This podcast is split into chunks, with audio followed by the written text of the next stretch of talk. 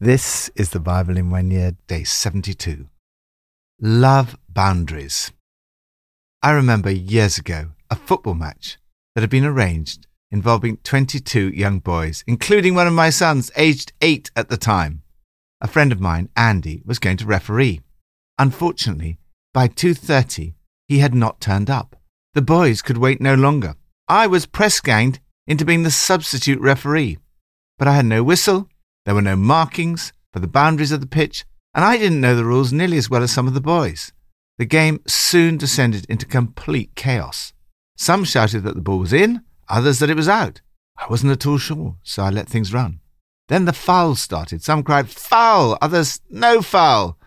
I didn't know who was right, so I let them play on. Then people began to get hurt. By the time Andy arrived, there were three boys lying injured on the ground, and all the rest were shouting, mainly at me.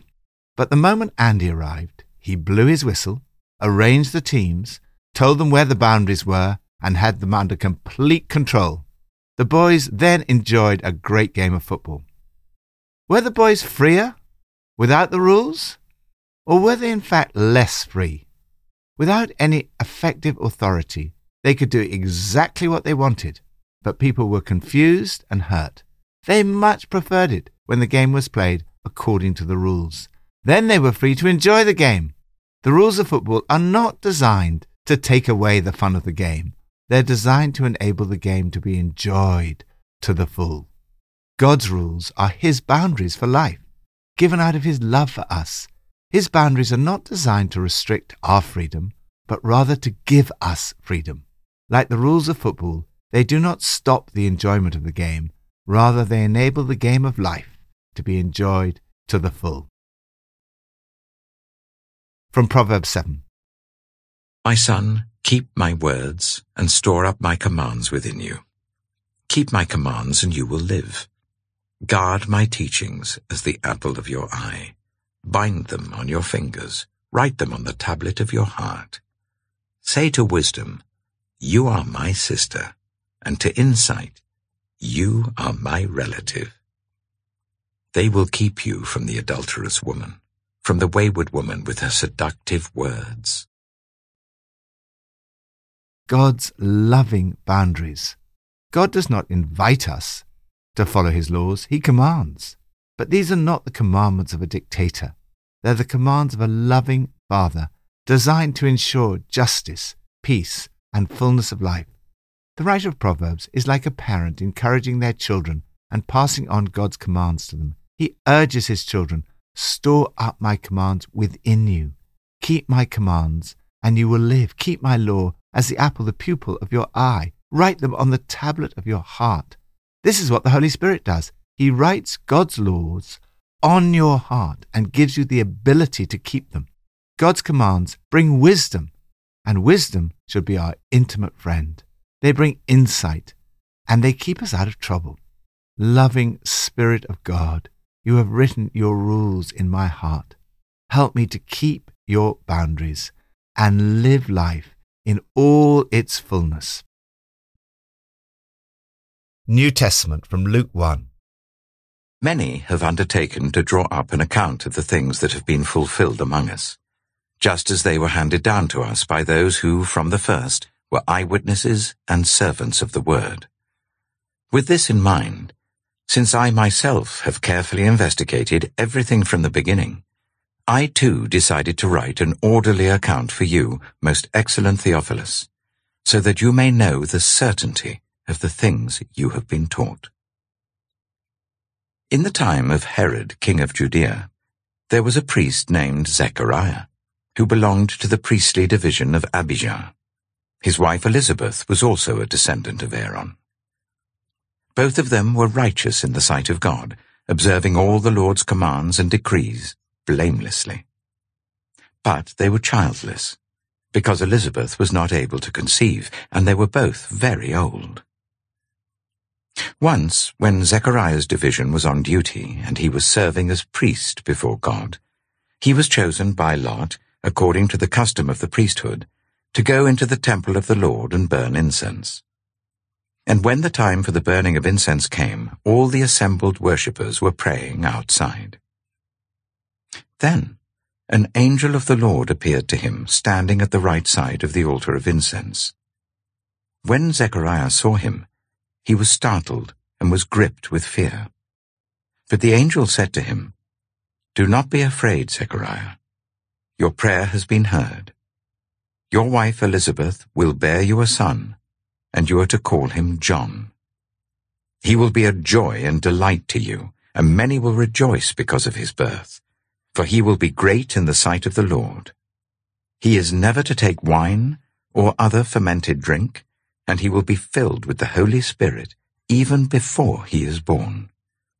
He will bring back many of the people of Israel to the Lord their God. And he will go on before the Lord in the spirit and power of Elijah to turn the hearts of the parents to their children and the disobedient to the wisdom of the righteous, to make ready a people prepared for the Lord. Zechariah asked the angel, How can I be sure of this? I am an old man, and my wife is well along in years. The angel said to him, I am Gabriel. I stand in the presence of God, and I have been sent to speak to you and to tell you this good news. And now you will be silent and not able to speak until the day this happens, because you did not believe my words, which will come true at their appointed time. Meanwhile, the people were waiting for Zechariah and wondering why he stayed so long in the temple. When he came out, he could not speak to them. They realized he had seen a vision in the temple for he kept making signs to them, but remained unable to speak. When his time of service was completed, he returned home. After this, his wife Elizabeth became pregnant and for five months remained in seclusion. The Lord has done this for me, she said. In these days he has shown his favor and taken away my disgrace among the people the example of others. One of the things that has helped me most in my life is the inspiring example of others. Sometimes it's been older people who, like Zechariah and Elizabeth, have lived their life walking blamelessly in all the commandments and requirements of the law. Other times it's been young people who, like John the Baptist, had been filled with the Holy Spirit and power. Anyone at any age can be an inspiring example. Luke was an educated man, a historian, and traditionally thought to have been a doctor.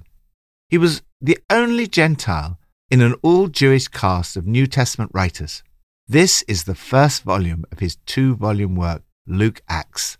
Luke had made a careful investigation of the events surrounding Jesus. He wrote an account based on eyewitnesses so that you may know the certainty of the things you've been taught. You can have a certain confidence about the life death, and resurrection of Jesus. He starts his account with the birth of John the Baptist. In particular, he begins with John's parents, Zechariah and Elizabeth. Both of them were righteous in the sight of God, observing all the Lord's commands and decrees blamelessly. It's worth noting in passing that there's absolutely no suggestion that Elizabeth was barren because of some sin in their lives. Quite the contrary. Finally, their prayer was heard. When we pray, God hears more than we say, answers more than we ask, gives more than we imagine, in His own time and in His own way. They waited a long time for their prayer to be answered. If God makes you wait, you're in good company. God granted their request for a child, who brought them joy and delight. God gave Zechariah a vision of what would happen. John the Baptist was filled with the Holy Spirit even before he was born. He was to turn the hearts of the parents to their children and the disobedient to the wisdom of the righteous. God's desire is to set the world back to the wise ways of living and away from the chaos that comes from disobeying his commands. Jesus is the one who makes this possible. John the Baptist came to prepare the way for Jesus. Thank you, Lord, for the inspiring examples from the Bible and in society today of those who live within your boundaries. Lord, transform our society. Restore marriage and good parenting. Fill me today with the Holy Spirit. Old Testament from Leviticus 26 and 27. But if you will not listen to me and carry out all these commands, and if you reject my decrees and abhor my laws and fail to carry out all my commands and so violate my covenant, then I will do this to you. I will bring on you sudden terror, wasting diseases, and fever that will destroy your sight and sap your strength. You will plant seed in vain, because your enemies will eat it. I will set my face against you, so that you will be defeated by your enemies. Those who hate you will rule over you, and you will flee even when no one is pursuing you. If, after all this, you will not listen to me, I will punish you for your sins seven times over. I will break down your stubborn pride, and make the sky above you like iron, and the ground beneath you like bronze. Your strength will be spent in vain, because your soil will not yield its crops, nor will the trees of your land yield their fruit. If you remain hostile towards me, and refuse to listen to me, I will multiply your afflictions seven times over as your sins deserve. I will send wild animals against you, and they will rob you of your children, destroy your cattle, and make you so few in number that your roads will be deserted. If, in spite of these things, you do not accept my correction but continue to be hostile towards me, I myself will be hostile towards you, and will afflict you for your sins seven times over. And I will bring the sword on you to avenge the breaking of the covenant. When you withdraw into your cities, I will send a plague among you, and you will be given into enemy hands. When I cut off your supply of bread, ten women will be able to bake your bread in one oven, and they will dole out the bread by weight. You will eat, but you will not be satisfied. If, in spite of this, you still do not listen to me but continue to be hostile towards me, then in my anger I will be hostile towards you and I myself will punish you for your sins seven times over. You will eat the flesh of your sons and the flesh of your daughters. I will destroy your high places, cut down your incense altars, and pile your dead bodies on the lifeless forms of your idols. And I will abhor you. I will turn your cities into ruins and lay waste your sanctuaries, and I will take no delight in the pleasing aroma of your offerings. I myself will lay waste the land, so that your enemies who live there will be appalled. I will scatter you among the nations and will draw out my sword and pursue you. Your land will be laid waste and your cities will lie in ruins. Then the land will enjoy its Sabbath years all the time that it lies desolate, and you are in the country of your enemies. Then the land will rest and enjoy its Sabbaths. All the time that it lies desolate, the land will have the rest it did not have during the Sabbaths you lived in it. As for those of you who are left, I will make their hearts so fearful in the lands of their enemies that the sound of a wind-blown leaf will put them to flight. They will run as though fleeing from the sword, and they will fall, even though no one is pursuing them. They will stumble over one another, as though fleeing from the sword, even though no one is pursuing them. So you will not be able to stand before your enemies. You will perish among the nations. The land of your enemies will devour you. Those of you who are left will waste away in the lands of their enemies because of their sins. Also because of their ancestors' sins, they will waste away. But if they will confess their sins, and the sins of their ancestors, their unfaithfulness and their hostility towards me, which made me hostile towards them, so that I sent them into the land of their enemies. Then, when their uncircumcised hearts are humbled and they pay for their sin, I will remember my covenant with Jacob and my covenant with Isaac and my covenant with Abraham, and I will remember the land. For the land will be deserted by them, and will enjoy its Sabbaths while it lies desolate without them. They will pay for their sins because they rejected my laws and abhorred my decrees. Yet, in spite of this, when they are in the land of their enemies, I will not reject them or abhor them, so as to destroy them completely, breaking my covenant with them. I am the Lord their God. But for their sake I will remember the covenant with their ancestors, whom I brought out of Egypt in the sight of the nations to be their God.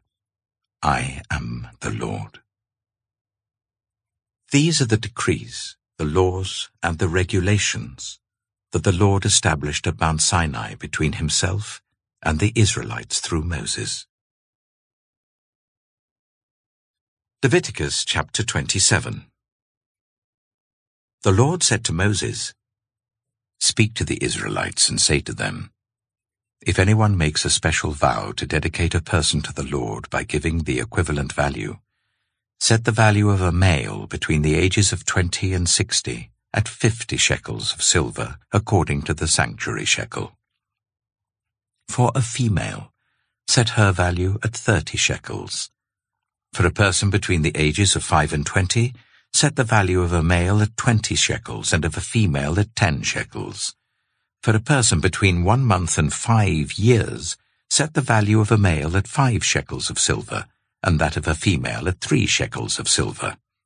For a person sixty years old or more, set the value of a male at fifteen shekels, and of a female at ten shekels.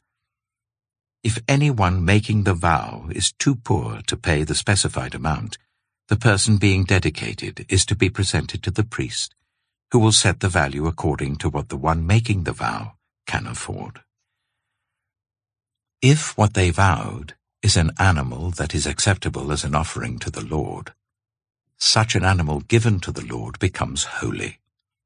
They must not exchange it or substitute a good one for a bad one, or a bad one for a good one. If they should substitute one animal for another, both it and the substitute become holy.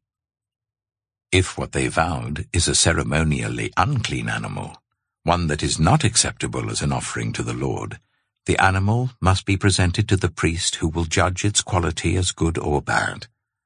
Whatever value the priest then sets, that is what it will be. If the owner wishes to redeem the animal, a fifth must be added to its value.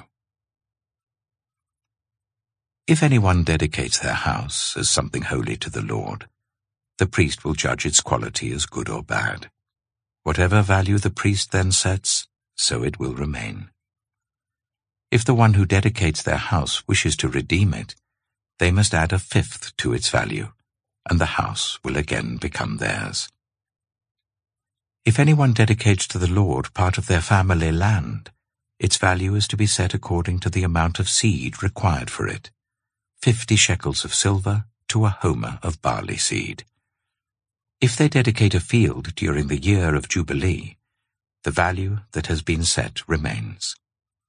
But if they dedicate a field after the Jubilee, the priest will determine the value according to the number of years that remain until the next year of Jubilee, and its set value will be reduced. If the one who dedicates the field wishes to redeem it, they must add a fifth to its value and the field will again become theirs. If, however, they do not redeem the field, or if they have sold it to someone else, it can never be redeemed. When the field is released in the Jubilee, it will become holy, like a field devoted to the Lord. It will become priestly property. If anyone dedicates to the Lord a field they have bought, which is not part of their family land, the priest will determine its value up to the year of Jubilee, and the owner must pay its value on that day as something holy to the Lord. In the year of Jubilee, the field will revert to the person from whom it was bought, the one whose land it was. Every value is to be set according to the sanctuary shekel, twenty gerahs to the shekel. No one, however, may dedicate the firstborn of an animal since the firstborn already belongs to the Lord. Whether an ox or a sheep, it is the Lord's. If it is one of the unclean animals, it may be bought back at its set value, adding a fifth of the value to it. If it is not redeemed, it is to be sold at its set value. But nothing that a person owns and devotes to the Lord, whether a human being or an animal or family land, may be sold or redeemed. Everything so devoted is most holy to the Lord. No one devoted to destruction may be ransomed. They are to be put to death. A tithe of everything from the land, whether grain from the soil or fruit from the trees, belongs to the Lord. It is holy to the Lord. Whoever would redeem any of their tithe must add a fifth of the value to it. Every tithe of the herd and flock, every tenth animal that passes under the shepherd's rod, will be holy to the Lord. No one may pick out the good from the bad, or make any substitution. If anyone does make a substitution, both the animal and its substitute become holy and cannot be redeemed. These are the commands the Lord gave Moses at Mount Sinai for the Israelites. The blessing of boundaries. God loves you. He does not want you to get hurt and mess up your life and the lives of other people. That's why He gives you His instruction manual and warns of the danger of living outside His loving boundaries. The last verse of Leviticus summarizes what the whole book is about. These are the commandments that God gave to Moses on Mount Sinai for the people of Israel. His boundaries were intended to bring blessing. Today's passage describes the disastrous results when God's people will not listen to him and carry out all these commands. If you reject my decrees and abhor my laws and fail to carry out all my commands and so violate my covenant, then I'll do this to you. We see the chaotic world that results from stubborn pride. The relationship with God is broken. Prayers do not get through. God says, I will make the sky above you like iron. Disobedience is draining. Your strength will be spent in vain. However successful you are materially, it does not satisfy. You will eat, but you will not be satisfied. These are described literally as the curses of disobedience. God gives every possible opportunity to repent. He puts all kinds of obstacles in our way to persuade us to turn back to Him. In His faithfulness, and in spite of continual rejection, God is always ready to receive us back if we confess and humble ourselves. This all points forward to Jesus. The sad thing about all these commands is that no one is able to keep them. It's clear in these verses that God knows that the people will break them and bring all these curses upon themselves. Yet, that is not the end of the story. God promises that even then he will act to save and redeem his people. Ultimately, God did this by taking the curses of the law upon himself. It's only as we see the background to all this that we understand quite how amazing the cross is and how much Jesus took upon himself by becoming a curse for us and the extraordinary blessing of being justified by faith and receiving the promise of the Spirit. God's Holy Spirit changes us as He writes His boundaries on the tablets of our hearts. As Paul says, live by the Spirit, and you will not gratify the desires of the flesh. God's Spirit produces within you the fruit of love, joy, peace, and much more besides. The boundaries were given out of love. Jesus summarizes the commandments Love the Lord your God and love your neighbor as yourself. We love because he first loved us. In love, he died for you. And now he gives you his Holy Spirit to enable you to follow his commandments by living a life of love. Lord, thank you that through Jesus you forgive my failure to keep within your boundaries. Thank you that now you give me your Holy Spirit to help me to keep your commands and to live a life of love. Pippa adds In Luke 1, verse 13, it says, The angel said to him, Your prayer has been heard. Zechariah must have been praying to have a child for decades and had probably long since given up praying that particular prayer. It's encouraging that God does hear even if he doesn't seem to answer. God's timing was perfect for John's arrival in the world. We don't always see the bigger picture.